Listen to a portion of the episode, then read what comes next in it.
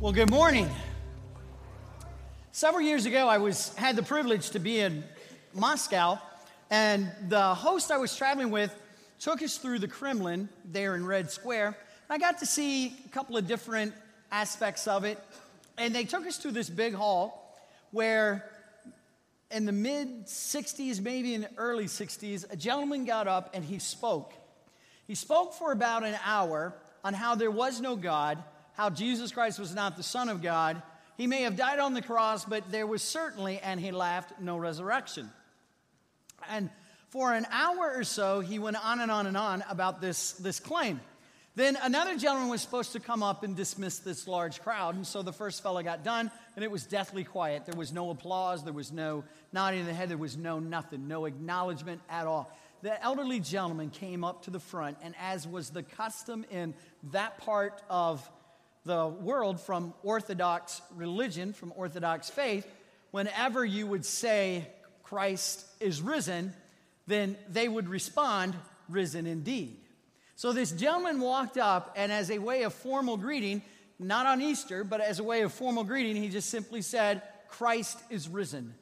To which the entire congregation stood and shouted, He is risen indeed. And so this morning we rise and we shout that Christ the Lord is risen and he is risen indeed. Amen.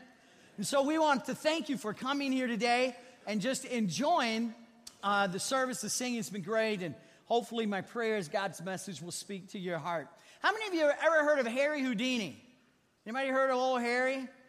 Guy back in the early teens, 19- 10, 1920s. He died in October of 1926. He was a master, for those of you do not know, he was a master escape artist.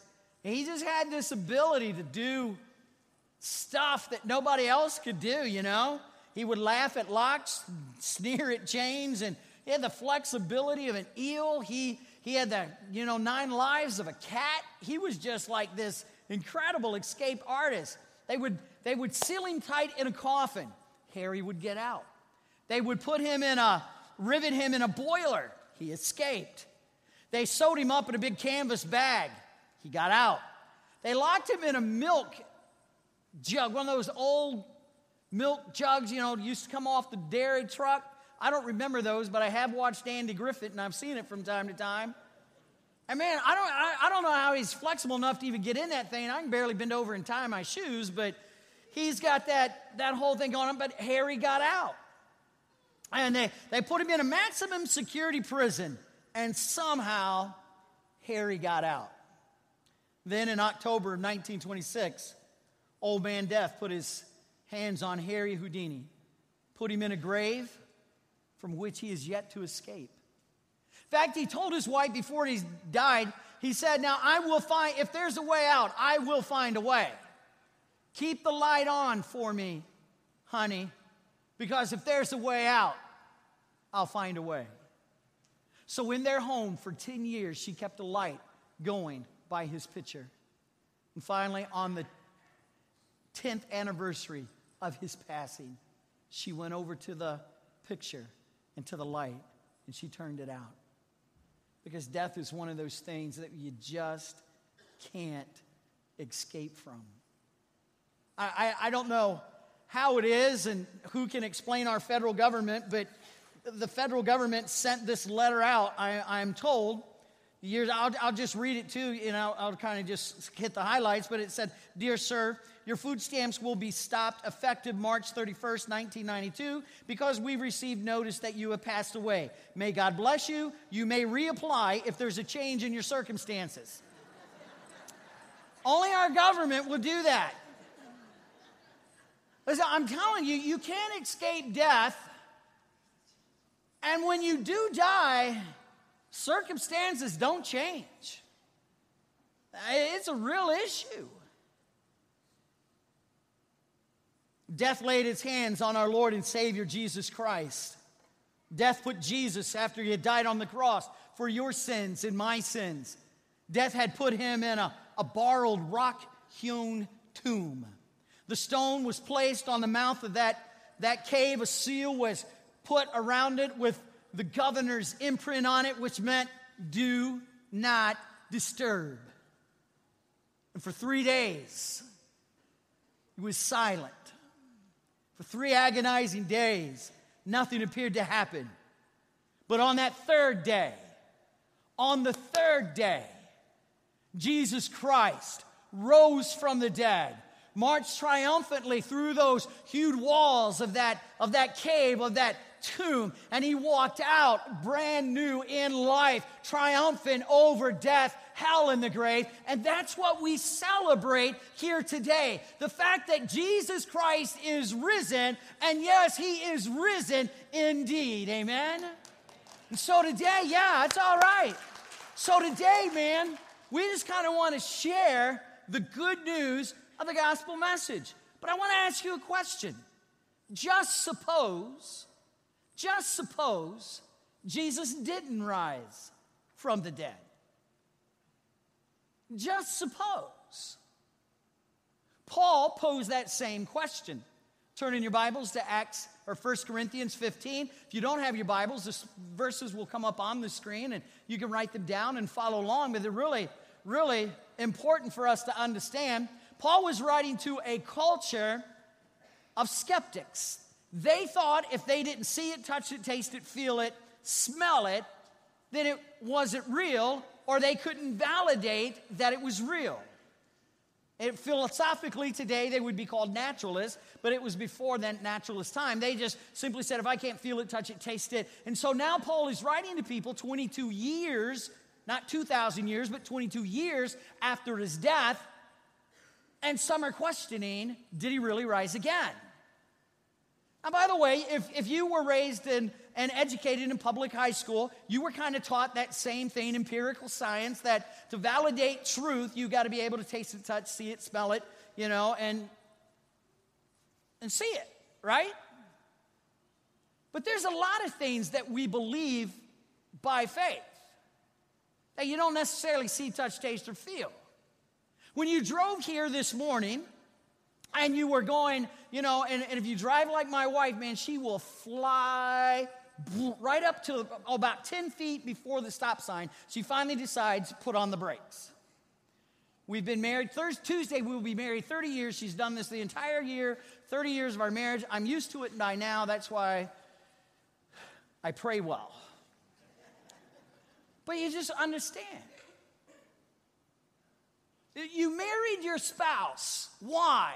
because they loved you. You didn't touch it, see it, taste it, smell it. Matter of fact, some philosophers would say love doesn't even exist. You can see expressions of care and concern, but maybe this whole love thing, and you certainly didn't put it on a spreadsheet and go, well, you know, let's just kind of figure it all out. There are some things that you can't touch, taste, see, smell, but you believe it there. How many of you have a brain this morning? Would you raise your hand? Some of you are not sure. That's okay. Nobody, some of you are going, nobody's really asked me that in a long time. I don't know. I'm confused. Unless you've had surgery or an x ray, chances are you've never seen your brain, touched your brain, felt your brain, smelled your brain, and certainly you've never tasted your brain. That would be pretty sick but you believe you got a brain. Now, I know what some of you wives are looking at. See, you're going, no, I told you, you don't have a brain, see? See, there are some things we believe by faith. And Paul was simply saying a different kind of argument. He's saying, what if Jesus didn't rise from the dead? If you look at the, the text on the screen, uh, let's stay back to the, to the last one there just a minute. Let me, let me just read. Thank you. For what I received, in other words, what I taught, what I was learned, what I've been instructed, what I've witnessed, what I've witnessed, I pass it on to you as of first importance. So Christ died for our sins according to the scripture. That was Friday. That he was buried. That was Saturday. And that he rose on the third day according to the scriptures. That's Easter Sunday. And then he appeared to Peter, and then to the 12. And then he appeared to more than 500 of the other brothers at the same time, most of whom are still living. The implication of that word, phrase in the Greek is, and many of you know them, or know of them. You, you've been to their homes, you, you have this connection with them. And some have fallen asleep, some are dead, some have passed away in the 20, 22 years since. He appeared to James and all the apostles. And last of all, Paul said, He spoke to me. He spoke to me. But then Paul launches out in this argument and goes, Okay, what if Jesus hadn't been resurrected? And the implications are staggering for not only the believer, but for the non believer. If you're the type that only comes once or twice a year, I'm telling you, it has huge implications for you as well. If you're the if you're the folks who've been here all the time and you're here every time the doors are open, it has huge implications for you as well. Look at what he says. He says, if there is no resurrection, look at verse 13, then Christ is still in the tomb. He's saying that everything you've heard, everything that we've said has been a big, bald faced lie. If he's still in the tomb.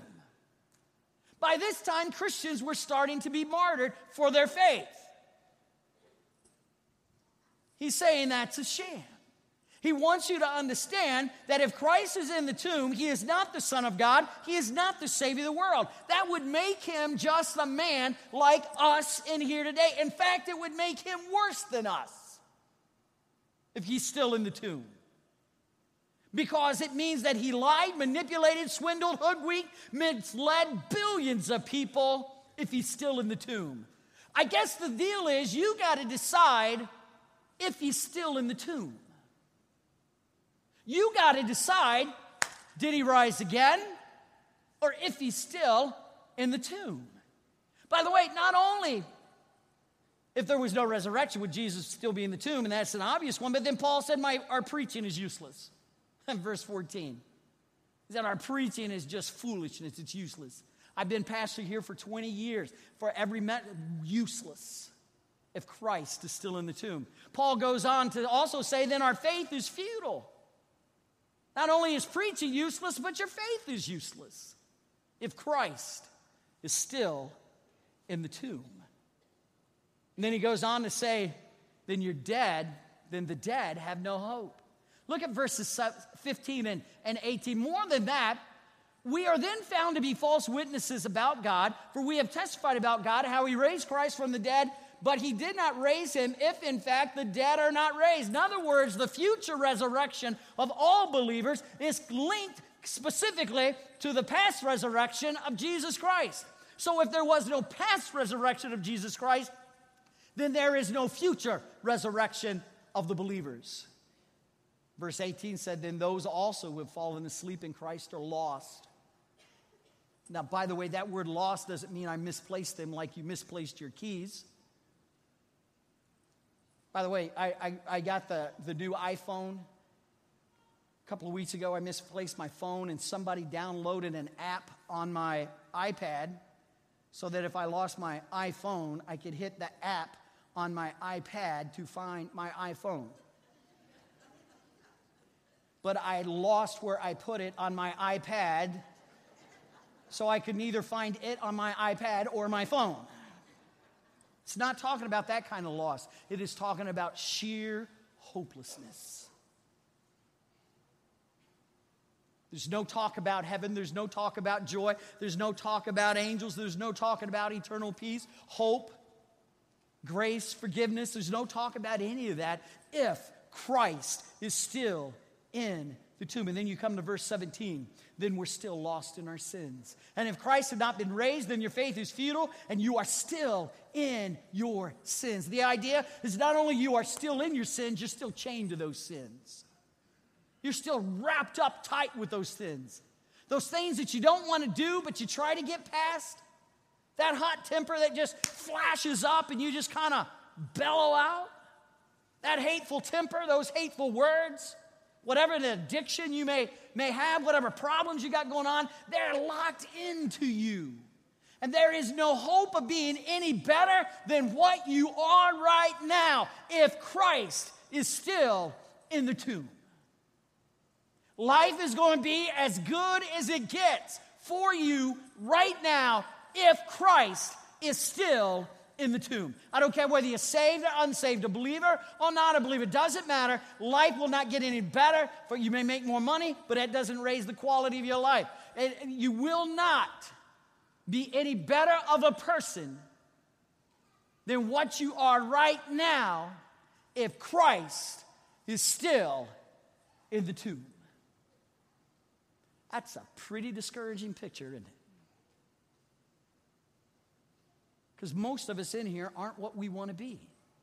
Most of us in here want to be a little bit more loving. Amen? Amen? I, you guys ain't too loving, I'm telling you. Don't just sit there like we all lovey dovey. I, I know who you are. I want to be a little more honest. I want to be more kind, more compassionate to our neighbors. We all want to be a better, better person. But I'm telling you, you, if Christ is still in the tomb, you would be no better than what you are now. But then you come to verse 20.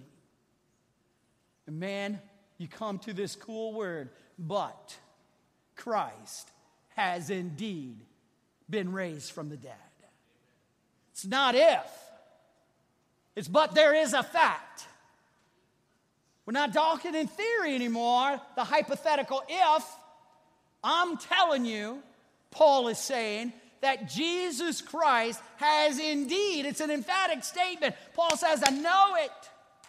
And you know it too. He has been raised from the dead. Amen? That's what Easter's all about.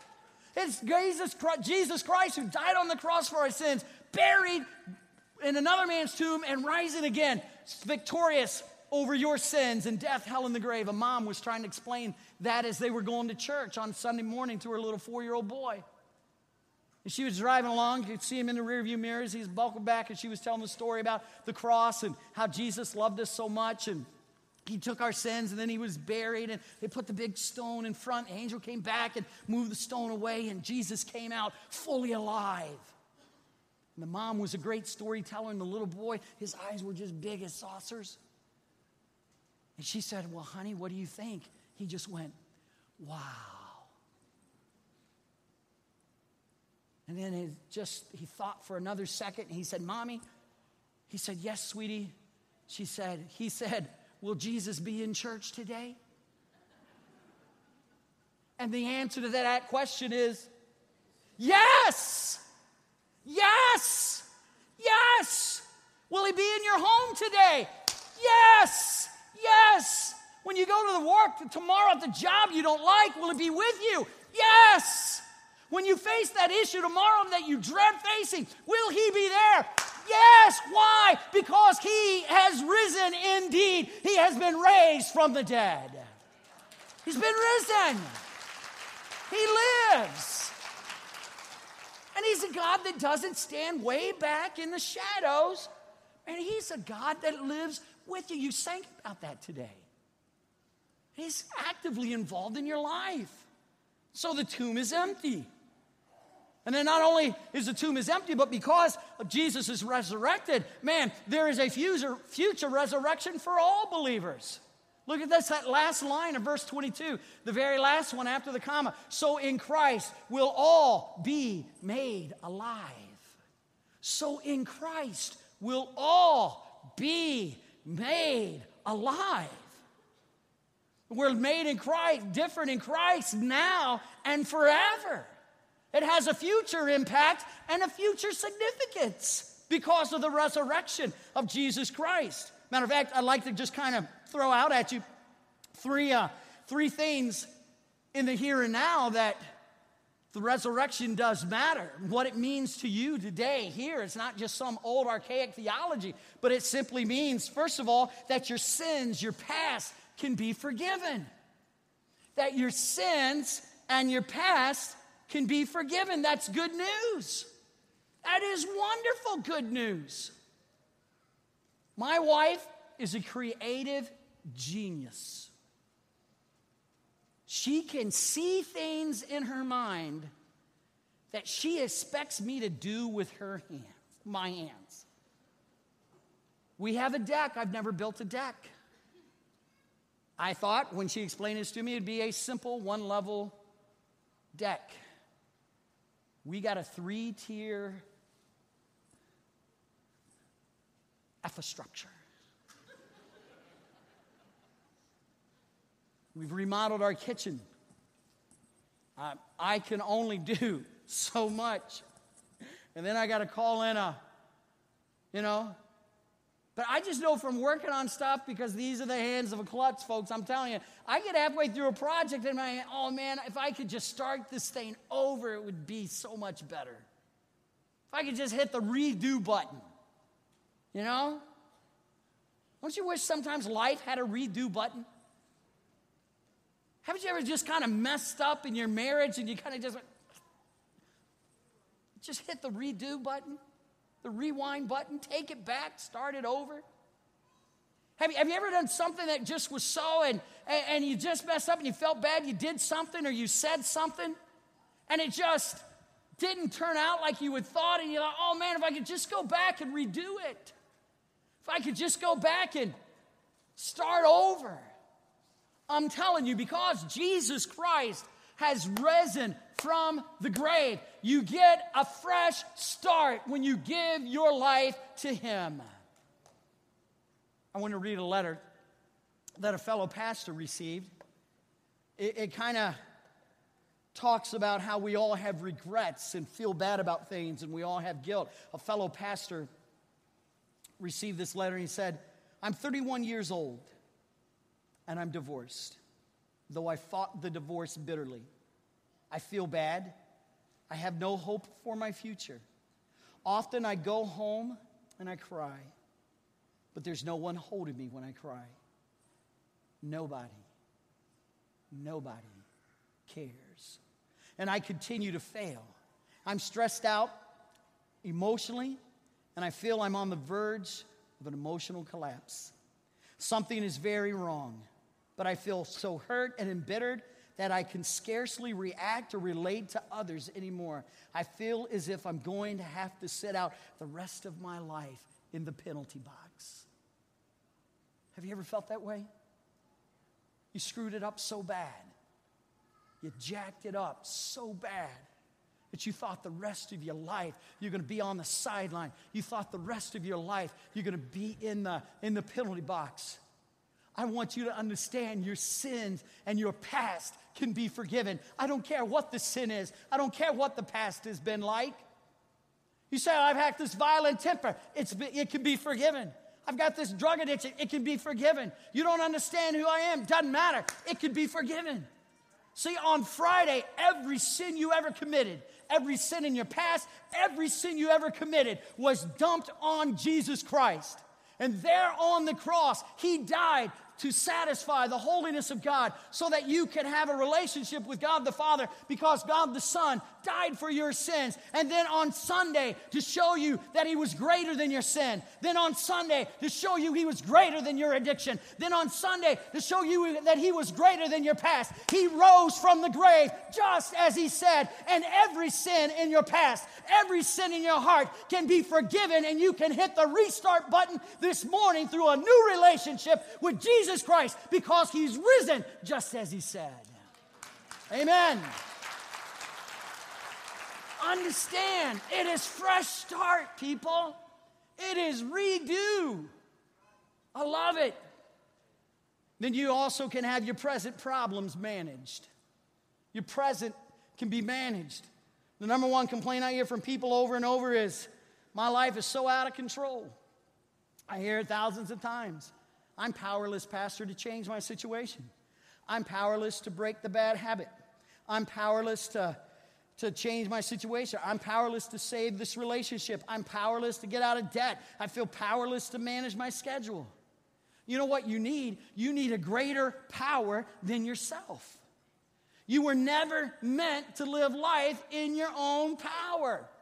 Listen to Ephesians chapter 1, verse 19 to 20. It's not on the screen, just listen to it. How incredibly great is power, is God's power, is His power to help those who believe in Him. The same mighty power that raised Christ from the dead. What's He saying? He's saying the problems that you're going to face today, the problems that you're going to face tomorrow, the issues that you're going to face this month, this week, this year, the problems in life and the troubles of stuff, the junk of life that you got to deal with over and over, that you feel helpless and powerless to, to manage, control, whatever, there is a greater power available for you. And it's described in terms that it is just as great a power as the power that resurrected Jesus Christ on Easter Sunday. That's the same power that works in our lives every day if we let it.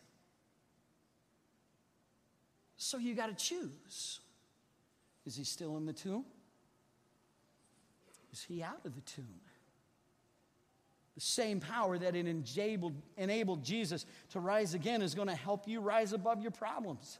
The same power that God used at the resurrection 2,000 years ago can be used in your life right now. He'll give you the power to face it. Philippians 4:13 says, "I can do all things through Christ." That's a living Christ. That's a conquered, conquering Christ who strengthens me. No problem's too big for God. No situation is too hopeless for you to turn it over to Him. He can help you manage your present. Man, I also want you to know He can secure your future. Paul said in verse 20, Death is defeated. Man, that is sweet news. Death is defeated. What that means is you can know for sure that you're going to heaven. One of the most universal problems we all got to face is death. Let's face it, nobody likes to talk about death. Nobody says, hey, come on over, let's have a cup of coffee and a piece of pie, and we're going to talk about death. I mean, that is just like, no thank you. We just don't like talk about it. I'm convinced after pastoring and for some 30 years now that most people are uncomfortable at funerals because it confronts us face to face with this issue we don't want to face. And we got a billion, gazillion dollar industries trying to help us not look old like death. Amen? I mean, man, if you look old, man, you just throw something on your face. You know what I mean? Your hair gets a little gray, no problem. You can be a blonde at the end of the day. It's not a problem. Or if you're like me, you just may want to find something to put on the top. You never know. Through cosmetics, man, we, we keep trying to defy this, this stuff, you know? I, uh, I stayed up, I, I am an NCAA basketball junkie. I mean, I stay up late and watch every game. I did not watch my beloved Ohio State Buckeyes after about eight minutes because they played with no passion. And if there's anything I can't stand, is somebody doing something without passion. And I, I just, it was painful to watch. I just had to turn it. No. But I have found out from staying up late that there are all kinds of people who promise you if you buy their garb, you're going to not get another wrinkle till Jesus comes. You know what I mean? Right? And we all try to hide the wrinkles. And then if the, if the, if the cosmetics don't do it, then we have surgery. Lift us up, tuck us in. I don't tuck mine in, I just cover it up, That's all I do. I mean, we, we got these surgeries. And then if you're if you're into the I think you say cryogenics kind of thing, Walt Disney and Mickey Mantle supposedly had their heads kind of frozen until the time that science can catch up with their imagination and, and bring their bodies back to life. We all kind of think we can cheat death. Fact is, everybody in this room one day is going to die.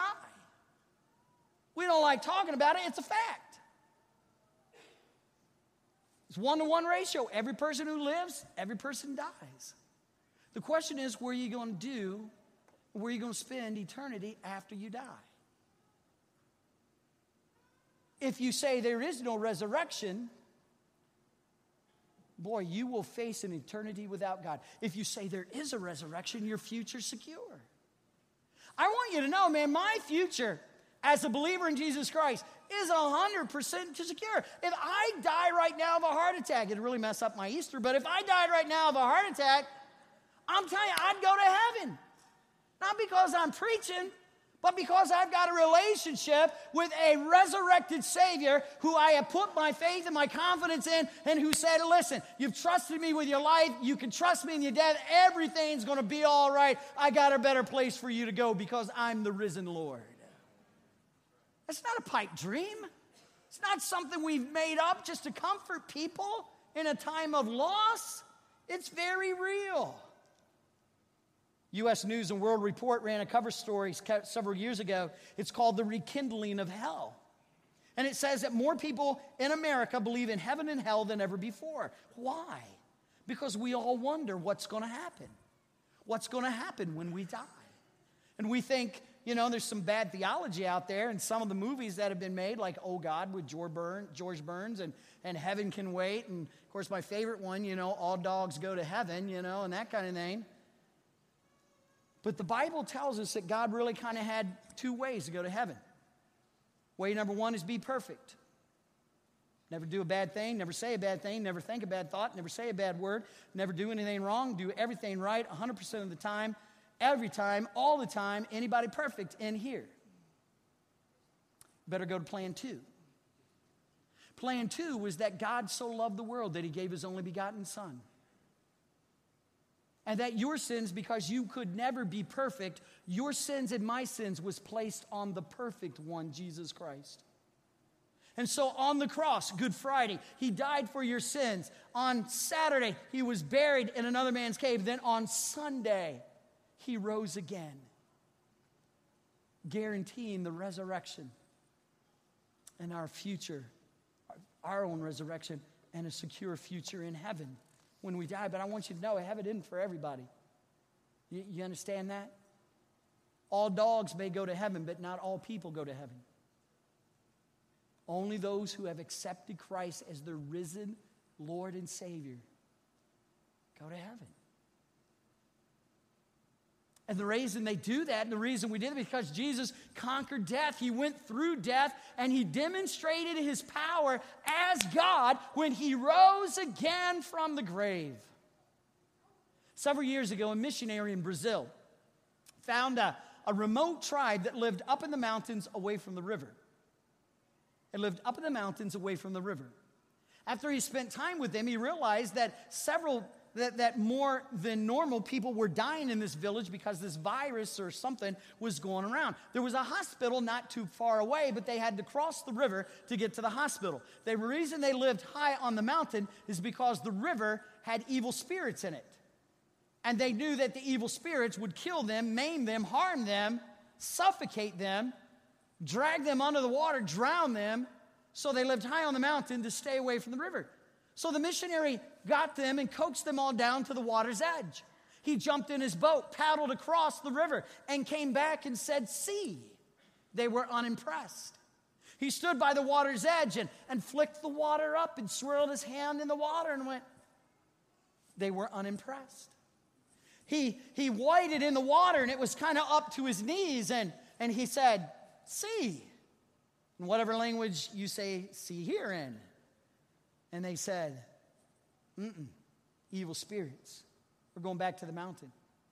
He, he waded in deeper, got up to his neck, splashing the water and telling them it's safe, that there's health and life on the other side. You just gotta go. And they said, No. And they started to turn away, and he started to walk out of the river to get their attention. And finally, he said, Wait! And the idea dawned on him. He ran through the shallow part, into the deeper part, took a big breath, dived into that river, swam all the way onto the water, holding his breath, holding his breath, holding his breath, until he came up on the other side. And when he did, he came up with a shout and went, See, I told you. I want you to understand Jesus Christ on Friday died on a cross. He was buried and he swam through that river of death something that none of us has ever experienced before. Some of us fear it and, and, and, don't know anything about it. Jesus Christ swam through that river of death. And when everybody said hope was lost, when the devil thought he had him defeated, when the demons and the forces of hell were dancing around, thought they had won, Jesus Christ on the third day burst through with a shout of victory See, I told you, I'm alive and I'll live forevermore. The truth of the gospel is He's alive and He's risen. But you have to choose. Do you believe? Are you on the if side? If He's risen? Or are you on the I believe that He's risen just as He said? Would you bow your heads and close your eyes? I want to ask you the most important question you'll be asked today. And here's the question